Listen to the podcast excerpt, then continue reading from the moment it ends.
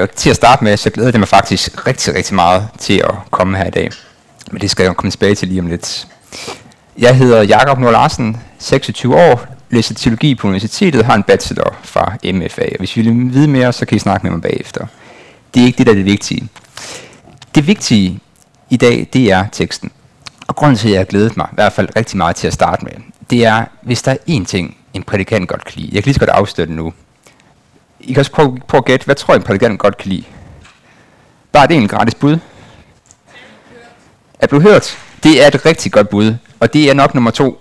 Det bedste, det er genbrugsprædikner, fordi så slipper man for at forberede sig lige så meget. Og jeg har simpelthen prædiket den her tekst tilbage i efteråret, og jeg tænkte, fedt. Så tænkte jeg, hvor var det lige, jeg gjorde det henne? Nå ja, i Aarhus LM. Så tænkte jeg, at der kunne godt være gen, øh, genganger, så derfor har jeg valgt, at vi skal have lidt omkring teksten og lidt om noget andet. Så derfor skal vi lidt mere over i epistelteksten, altså den fra 1. Korintherbrev. Og derfor har jeg valgt et emne, der hedder tåbeligt. Og øh, jeg har også valgt at lave en lille tegning for at illustrere det her. Og vi sidder og tænker, det virker fjollet, så, så nej, det virker tåbeligt at, at lave det her. Jeg har tegnet med venstre hånd for at gøre den lidt grimmere endda. Øh, det kommer måske til at give lidt mere mening, hvorfor jeg lige har tegnet den, når vi kommer videre. Yes. Øhm, skal vi se, om jeg kan finde ud af det her. Øh. Nå. Den er modsat. Ja, jeg synes, jeg klikker på begge dele. Der kommer noget. Super. Ellers er det Lærke, der skifter. Du tager en sagt mere, hvis det ikke er mig, der gør det. Det er mig, ja. Yes. Teknik, det er ikke en af de ting, som øh, man elsker allermest, tydeligvis. Det er den her, vi har ventet på lige et par sekunder. Fordi jeg tror, der er en rød tråd igennem de her tekster. Når vi har en tekstrække, så betyder det, at man har sat nogle tekster sammen. Vi er i 2023. Det er et ulydt år. Det betyder, at vi er i første tekstrække. Og den er næsten 1500 år gammel, hvis den ikke faktisk er en lille smule mere end det. Og ligesom jeg sagt, vi har nogle tekster, som hænger mere eller mindre sammen. Og hvis jeg skal, skal prøve at sige, hvad er det, som er pointen, hvad er den her sammenhæng mellem teksterne, så handler det om at tage imod ordet, eller at tage imod Gud, også når det virker tåbeligt, også når det virker dumt, også når det virker uforståeligt. Og det er den her røde tråd, vi skal igennem. Jeg starter med en bøn, så skal vi læse evangelieteksten. Kære Gud, kære far, jeg beder dig om, du må være med i dag. Jeg beder dig om, du må tale gennem mig. Jeg beder dig om, at du må nå hver enkelt af os med ord for dig, om hvem du er, om hvem vi er, og hvad du vil, vi skal gøre. Hjælp du også til at forstå mere af, hvad du, ja, hvem du er for os. Tal du gennem mig. Dit dit navn. Amen. Yes. Evangelieteksten står i Markus kapitel 4, vers 1-20. Og øh, ja, den kommer muligvis op en gang. Der står, Jesus gav sig igen til undervis nede ved søen, og en meget stor skare flokkedes om ham, så han måtte gå om bord og sætte sig i en båd ude på søen, mens hele skaren stod på bredden inde på land. Og han lærte dem meget i lignelser, og i sin undervisning sagde han til dem, Hør her, en sædemand gik ud for at så, og da han såede, faldt noget på vejen, og fuglene kom og åd det op. Noget faldt på klippegrund, hvor der ikke var ret meget jord, og det kom straks op, fordi der kun var et tyndt af jord. Og da solen kom højt på himlen, blev det svedet, og det visnede, fordi det ikke havde rod. Noget faldt mellem tister, og tisterne voksede op og kvalte det, så det ikke gav udbytte. Men noget faldt i god jord og gav udbytte. Det voksede op og groede, og nåede på 30, nåede 60 og nåede 100 folk. Og han sagde, den, der har øre at høre med, skal høre. Og da han blev alene med sine ledsager og de 12, spurgte de ham om lignelserne. Og han svarede dem, til jer er Guds riges hemmelighed givet, men til dem udenfor kommer alt de lignelser, for de skal se og se, men intet forstå. De skal høre og høre, men intet fatte, for de ikke skal vende om og få tilgivelse. Og han sagde til dem, forstår ikke den lignelse, hvordan skal I så kunne forstå de andre lignelser? Sædemanden så ordet, men dem på vejen, hvor ordet sås, er det sådan, at når de har hørt det, kommer Satan straks og tager det ord bort, der er sået i dem. De, der bliver sået på klippegrund, er dem, der straks tager imod ord med glæde, når de har hørt det. Men de, der ikke har rod i sig, de holder kun en kort tid. Så når der kommer trængsel eller forfølgelse på grund af ordet, falder de straks fra. Andre er dem, der bliver sået mellem tisterne. Det er dem, som har hørt ordet, Men denne verdens bekymringer og rigdoms blændværk og lyst til alt muligt andet kommer og kvæler ordet, så det ikke bærer frugt. Men de, der bliver sået i den gode jord, det er dem, der hører ordet og tager imod det og bærer frugt 30, 60 og 100 fold. Yes. Amen. Den her tekst, den er ikke super svær at forstå. Og oh, jeg skal ikke skifte videre nu. Fordi Jesus forklarer faktisk ret tydeligt, hvad der sker. Han siger, her en lignelse, forklarer lignelsen, og så forklarer han bagefter. Der er et lille bit stykke i midten med, at nogen, der skal høre og ikke forstå osv., hvordan skal vi lige forstå det? Det er ikke det, vi skal være sammen om i dag. Pointen er, den er faktisk ret let at forstå den her. Den er bare ret svær at leve efter. Fordi det handler om at tage imod ordet. Og selvom jeg siger, den er ret let at forstå, så vil det jo lige forklare, hvad der sker i den. I teksten så har vi med det, vi kalder en sædemand at gøre. En sædemand er egentlig bare en landmand, og jeg kender et par stykker herinde, og jeg kan se, at der er der repræsenteret lidt af, af det erhverv herinde. Men sædemand den her gang er måske ikke helt på samme måde en landmand i dag. Det er ikke en, der sidder i en 30-fods majtasker og kører fra morgen til aften hele dagen og klager over mælkeprisen eller alt muligt andet. Sædemanden har haft en mindre mark, og så har vi ude og så med hånden. Og den sædemand her i lignelsen, han virker faktisk ikke til at være en særlig god sædemand, eller en særlig god landmand. For hvorfor så han bare sådan skødesløst ud over det hele? Det er virkelig lidt fjollet, når man sådan tænker med, med vestlige, effektive øjne. Hvis man sådan skal omsætte det lidt til noget andet. Hvis I skulle investere penge, for at vide, der er fire aktier, jeg kan investere i, men kun den fjerde giver afkast. Hvor mange af jer sætter så jeres penge på en af de første tre? Yes, lige præcis. Vi vil gerne investere, hvor det giver mening. Og hvorfor gør sædemanden så ikke det? Og hvis sædemanden er Gud, hvilket jeg tror i lignelsen, er vi så ude i lidt et problem. Fordi kan vi sige, at Gud er en dårlig sædemand, er det lidt forkert at stå og sige. Jeg tror, at der kan være mange forklaringer. En af dem er en af dem, jeg faktisk har prøvet at tegne her. Fordi hvorfor sår sædemanden ud over det hele? Der har ikke været en helt flad muljordsmark, som har pløjet op til at starte med. I stedet for har det med størst, syn, syn, størst sandsynlighed været et terrasselandbrug. Altså vi har en skoven, den her klippe, og så har man lavet nogle terrasser, som man ligesom har kunne dyrke på. Jorden længst ude har været dyb og god. Der er masser af plads til rødder. Jorden længst op mod en mur, den har meget tynd. Det har været klippegrunden. Muligvis. Der har måske gået en vej ned igennem, som fuglene ligesom er kommet og lande på. Og jeg har bare taget et billede med, det er taget cirka 6 km fra Bethlehem det her. Så det findes i Israel. Så vi kan godt prøve at forklare, hvorfor at sædemanden sov ud over det hele. Men jeg tror måske, en af de vigtige spørgsmål er, at hvorfor, hvorfor er det, han gør det? I stedet for at Gud en dårlig eller en god landmand, hvorfor er det, han sår ud over det hele? Der er en fyr, der hedder Justin Martyr, så jeg kan selv gætte, hvordan han døde.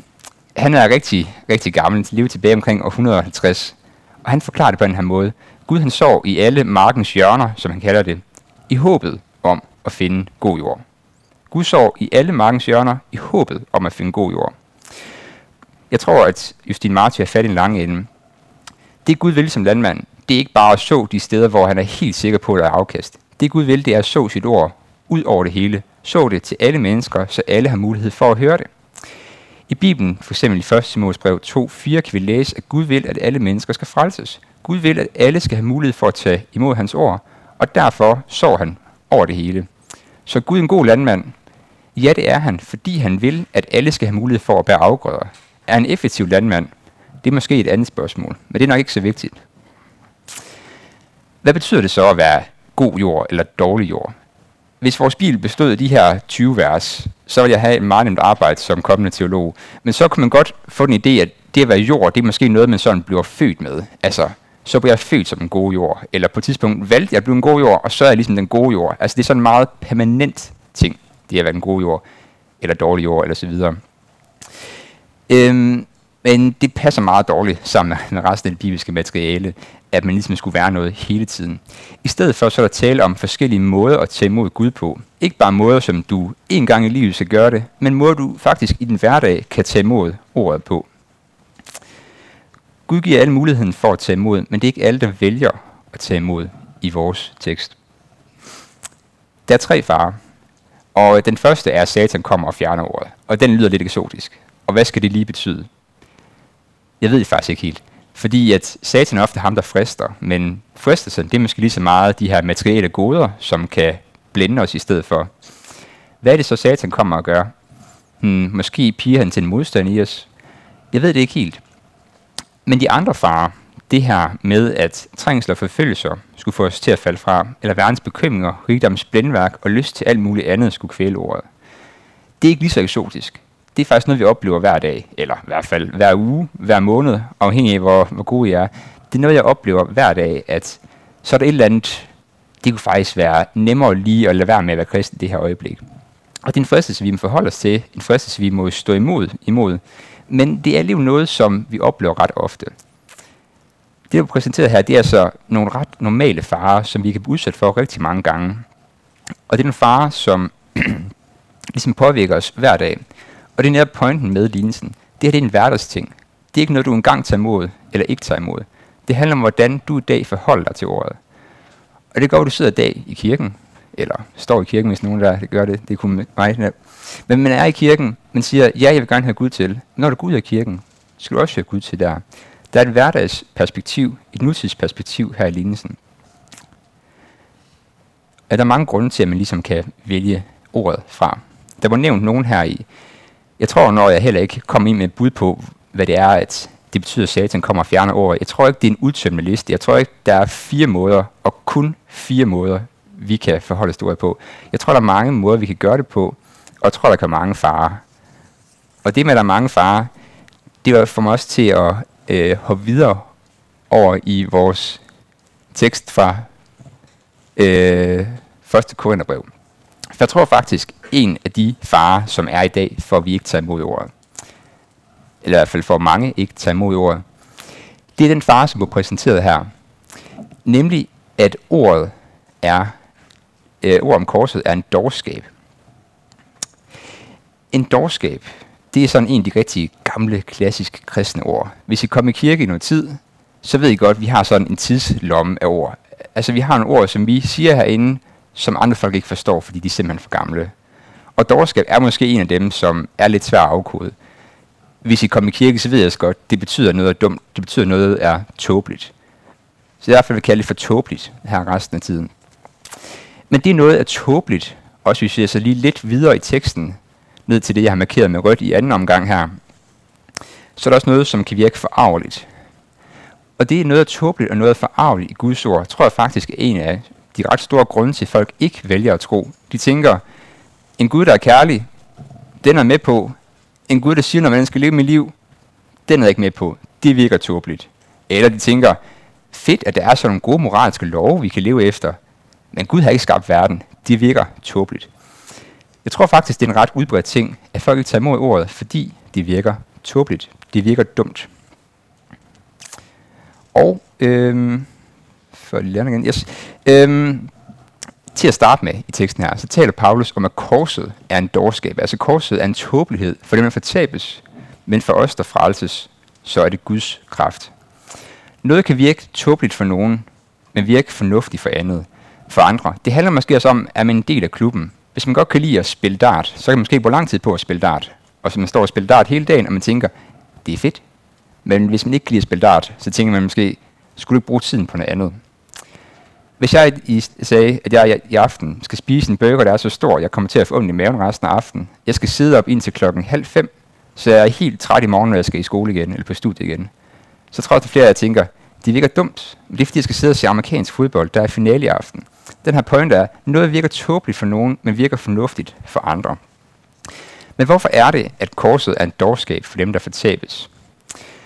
Jeg tror, noget af forklaringen ligger det her med med rødt hernede. Jøder kræver en græker søger visdom.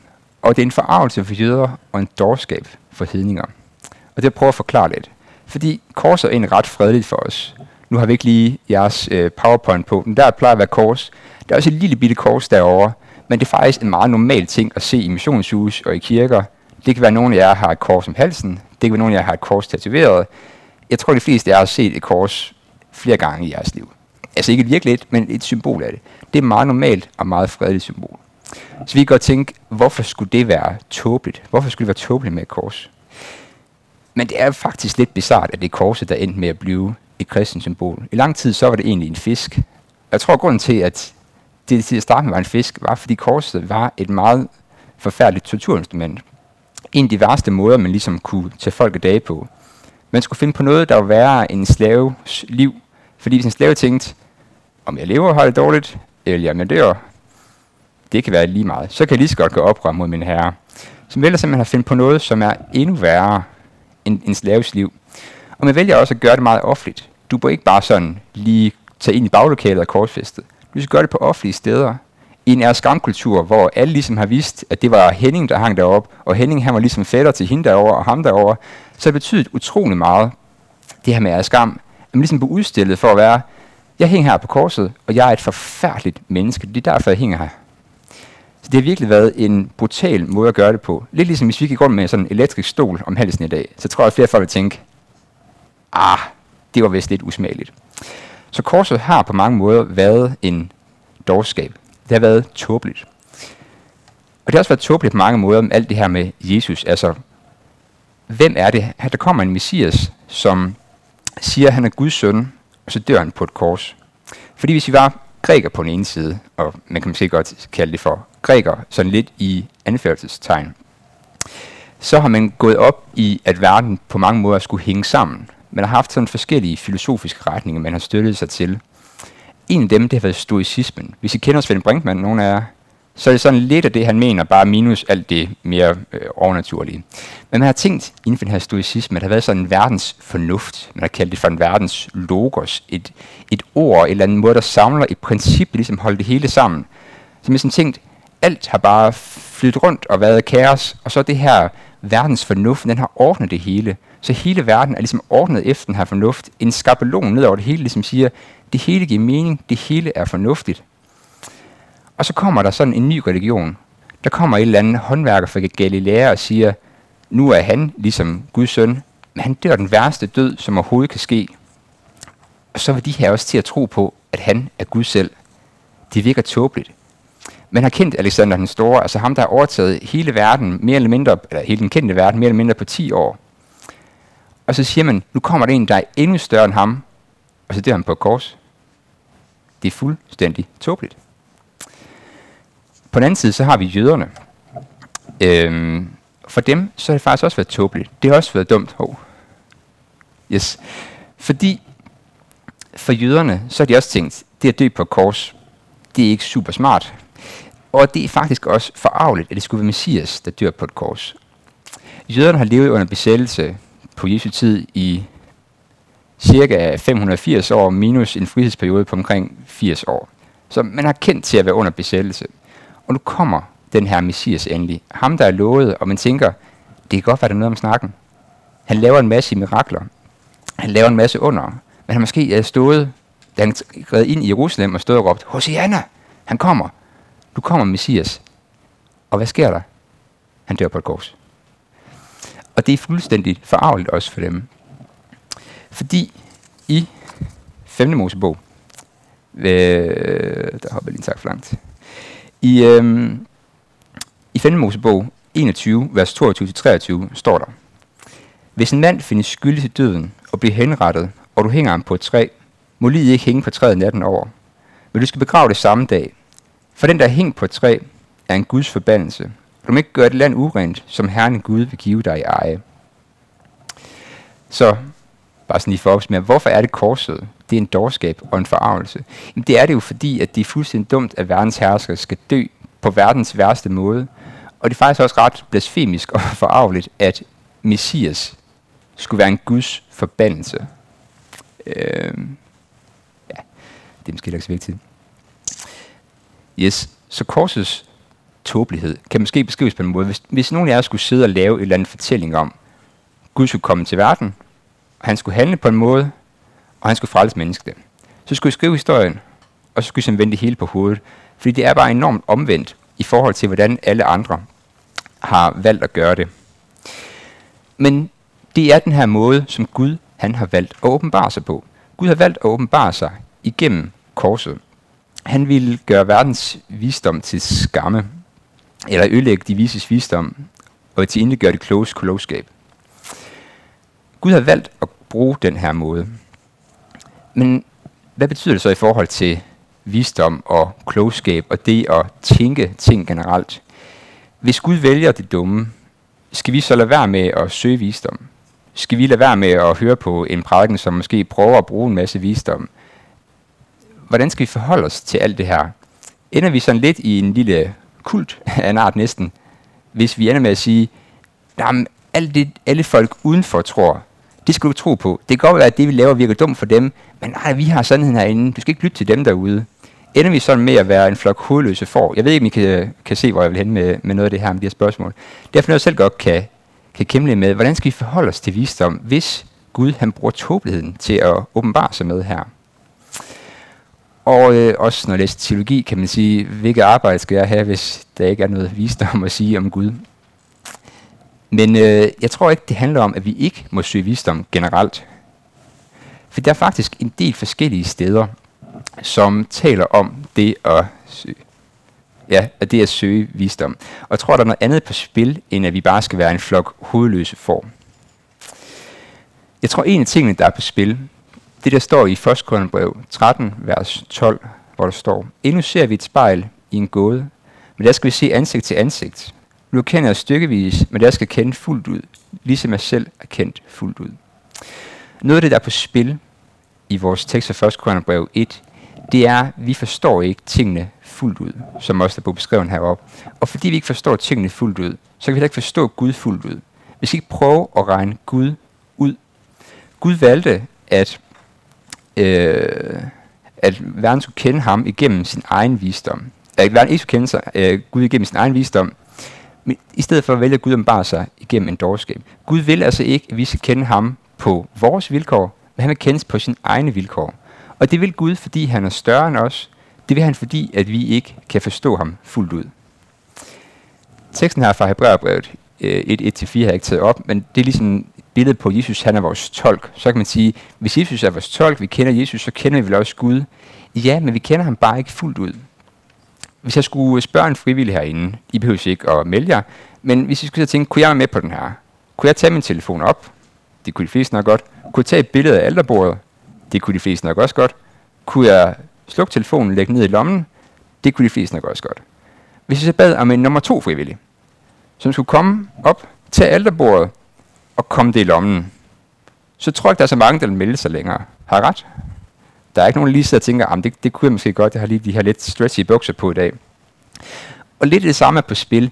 Vi forstår stykkevist. Vi forstår ikke Gud fuldt ud. Vi kan ikke regne Gud fuldt ud ud. Det kan godt være, at vi kan forstå en masse rigtige ting om Gud. Når vi læser Bibelen, så forstår vi mere af, hvem han er. Vi kommer bare ikke helt i mål med det. Vi kan ikke rumme Gud fuldt ud. Vi kan ikke regne ham ud og vide alt om ham. Vi kan vide rigtig mange rigtige ting om ham. På samme måde, som når vi tager billeder af bordet. Det vi lærer om Gud, det er ikke forkert. Når vi læser Bibelen, og Gud åbenbarer sig for os, så forstår vi ikke forkerte ting, eller det kan vi godt komme til. Men Gud åbenbarer sig sandt. Vi skal bare ikke regne med, at vi forstår ham fuldt ud. Vi kan rumme alt, hvad han er. For Gud vil kendes på sin egne vilkår. Der er lidt det samme på spil i øh, teksten fra Gamle Testamente. Hov, øh, og bliver sagt videre. Øh, vil bare springe en tak videre, Lærke, hvis det er sådan der. Yes. Øhm. Nå, jeg fiser rundt i det her. Øh, det stod måske på en af de tidligere slides endda. Men i Isaias 55.9, der står der, For så højt som himlen er over jorden, er mine veje højt over jeres veje, og mine planer over jeres planer. Det er noget, jeg er på spil her i Gamle Testament teksten, også noget, jeg prøver at sige, ja, den stod ganske rigtigt heroppe. Det er, at Gud altid er større end os. Og Guds plan er altid større end os, og det er ikke sikkert, at vi forstår ham, og det er heller ikke noget, som er et problem, fordi Gud, han er netop større end os. Og det er nemlig det, der kommer til pointen her. Jeg læste engang inde på øh, Dansk Israels Missions øh, tidligere generalsekretærs blog, Arne Pedersens blog, øh, en artikel for 4-5 år siden. Jeg kan ikke huske, hvad den handler om. Jeg kan ikke huske, om jeg er glad for den eller ej, eller noget som helst andet. Jeg kan huske, der var sådan et banner oppe i toppen af hjemmesiden. Der var sådan noget øh, billede, måske noget himmel, nogle træer, et eller andet. Men der var en tekst på, hvor der stod, Gud er større, punktum, altid. Og det er noget, der ligesom har sat sig fast i mig. Fordi det er noget af det, jeg prøver at sige her. Og det er noget af det, jeg synes, synes Bibelen også prøver at sige. Gud er altid større. Gud er altid større end det, vi tror om ham. Og Gud er altid større end forstand. Vi kan ikke regne ham fuldt ud ud. Gud er ham, der har skabt os. Gud er ham, der frelser os. Og vi er menneskene, han har skabt. Vi er mennesken, der har behov for ham. Så vores tanker og forståelse af Gud er ikke altid perfekt. Men det behøver ikke betyde, at vi ikke kan lære noget om Gud. I Jeremias bog øh, 33, 1-3 står der, Herrens ord kom der til Jeremias, mens han endnu sad indespærret i vagtgården. Det, det siger Herren, han som skabte jorden, Herren som formede og grundfæstede den. Hans navn er Jave. Kald på mig, så vil jeg svare dig og fortælle dig om store ufattelige ting, som du ikke kender. Gud inviterer faktisk Jeremias her til at lære noget, til at forstå noget, til at vide noget mere. Så der er ikke noget galt i at lære mere om Gud. Det er ikke det, advarslen er på. Advarslen er bare på at tro, at vi kan regne Gud ud. Ordsprogens bog 9, vers 10 siger også, at frygte Herren er begyndelsen til visdom, at kende den hellige fører til forstandighed. Der er også en proces her. Det er begyndelsen til visdom at frygte Herren, og kende den hellige, det fører til forstand. Vi må så gerne blive klogere. Det er der ikke noget galt i. Vi skal bare tro for Gud ud. Og det er også det, som ordsprogenes bog her starter med, at frygte Herren. At frygte ham. Ikke gå nødvendigvis at være redselstandens bange for ham, men at frygte ham den forstand, at vi siger, Gud, du er større end mig.